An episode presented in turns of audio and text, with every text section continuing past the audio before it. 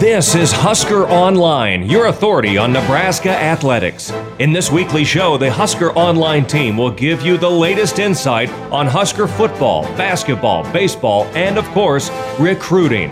Now, here's your host, Husker Online publisher Sean Callahan. Hello, here, and welcome again to another edition of the Husker Online Show. Sean Callahan, Robin Washut as we are in the dog days of July, and you know, guys, we're getting closer and closer. Big Ten Media Days just a couple of weeks away, as Nebraska will be out there. Uh, Adrian Martinez, Khalil Davis. Um, as well as Mohamed Barry representing the Huskers in Chicago in a couple of weeks with Scott Frost on day one. Um, and it leads me to this. I wanted to start off today's show as, as as we like to do in July. We like to talk big picture and kind of look at the, the the realm of things going into this 2019 season. And my question out of the gates to start this show off is what would define a successful season in 2019? By the way, Robin Washut, Nate Clouse here in studio with me um, here for the show. But as I start to look at this season, it, is it about the wins? Is it about the improvement? Is it about simply winning the West? Is it about simply closing the gap and, and winning some of these games that matter? Because I think if you polled a lot of different people – you'd get multiple answers from everybody on kind of what defines a great season. Because we've had nine and three seasons here at Nebraska that we've watched ten and two type years um, where championships weren't won and they were they lost when it mattered in the championship game and the bowl game where you know I, I think that's where it starts. They've got to win I believe a meaningful game early whether it's Ohio State or Wisconsin um, and, and and get the momentum and show that this is heading in the right direction. Yeah, for me, it's it's all about wins. Uh, I think last year that's where you kind of got your moral victory type stuff, to where uh, you know you saw how terrible thing things were for the first six games and the bounce back turnaround that they made for the second half of the season.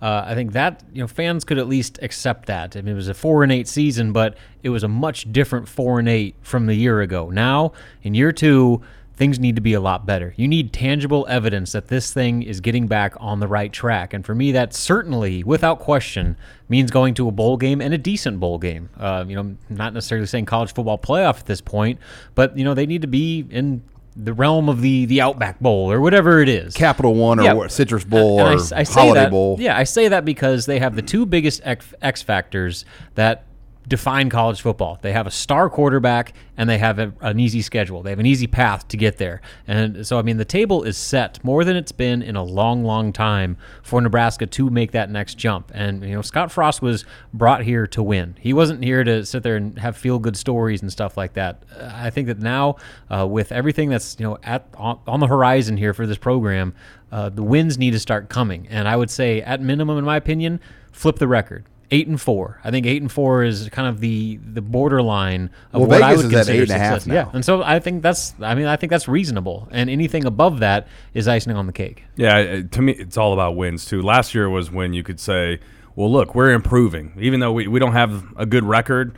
Um, you could see tangible evidence where the, this team is getting better. We're improving. You can see where we're heading. Now you have to say, okay, we're now we're um, we're we're getting back to Nebraska now. We're we're in the mix for a, a Big Ten West championship, or you the know, train is moving. The train is moving, and and I think that you have to you have to have tangible evidence of those wins, not just say that we're improving. You have to be able to say, okay, um, you know, we're a we're you're trending in the right direction. We're winning eight, nine games, or we're you know we're we're getting ready to take that next step to where we're winning ten or eleven games or whatever. So um, yeah, I'm not going to say they have to win the West in year two, but I think they have to be at the very least like really like seriously in the discussion all the way up until you know at, at November at some point. Sure, that, that Iowa game needs to yeah. mean something. Yeah, that yeah exactly. I think that that game has to mean something. Well, and, and just even simply beating Iowa for the first time sure. in in yeah.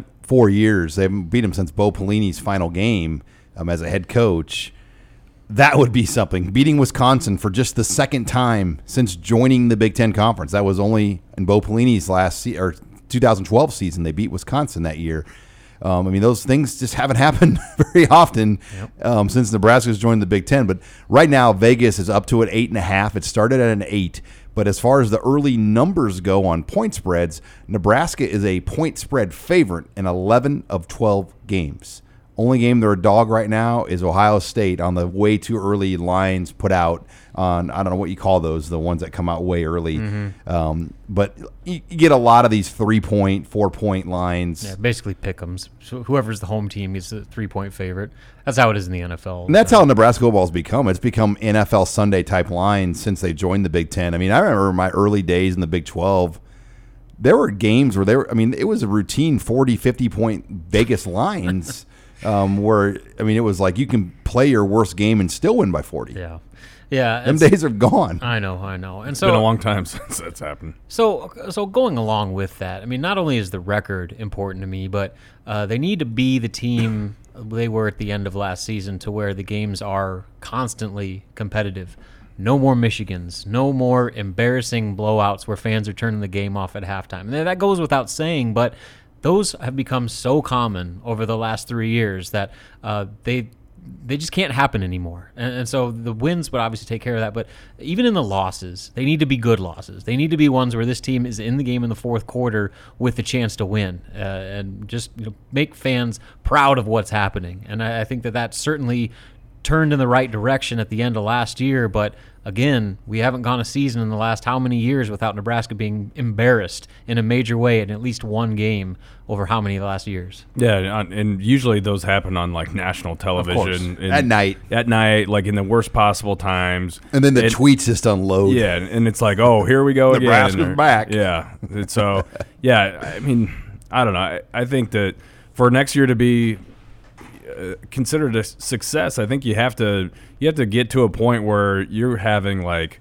at least every now and then some legitimate national pub where people are talking about you and, and, and talking about what's going on in Lincoln, Nebraska, because it's been a long time since that's happened. Yeah, I mean, I mean, I don't remember where, the last time where you really had a season where people are like, "Hey, what, don't look now," but maybe football is back in Lincoln, Nebraska. Well, and Mike Riley, you know, it, it was weird, but when they were seven and zero, and then they took Wisconsin to overtime in Madison, and they lost that game at they were seven and one. They were in the top ten for a month. Yeah.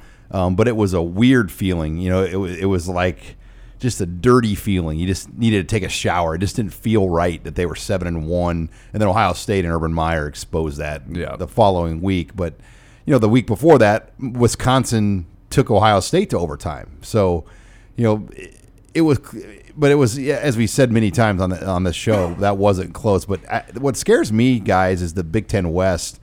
I think there's five or six teams that think they can win the West right now. Basically, anybody but Illinois.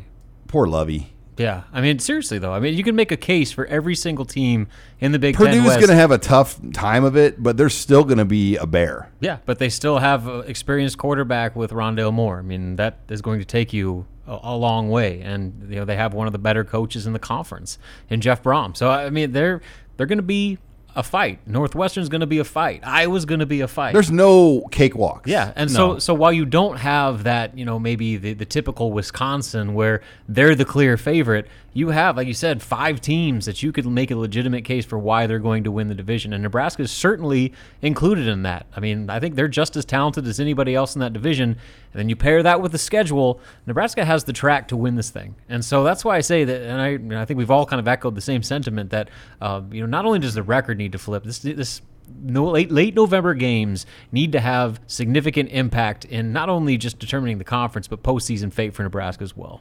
You're listening here to the Husker Online Show. Sean Callahan, Robin Washut here. Uh, got a lot to talk about here on the show, but I wanted to pass this message on first. If you are interested in being a part of the Husker Online Show, we're looking for some sponsors here for the upcoming season uh, to have your business read and represented here on not only our online uh, airing of the show, but we're aired statewide on multiple affiliates, including in Omaha, Lincoln, Kearney, Grand Island, Hastings, Fremont.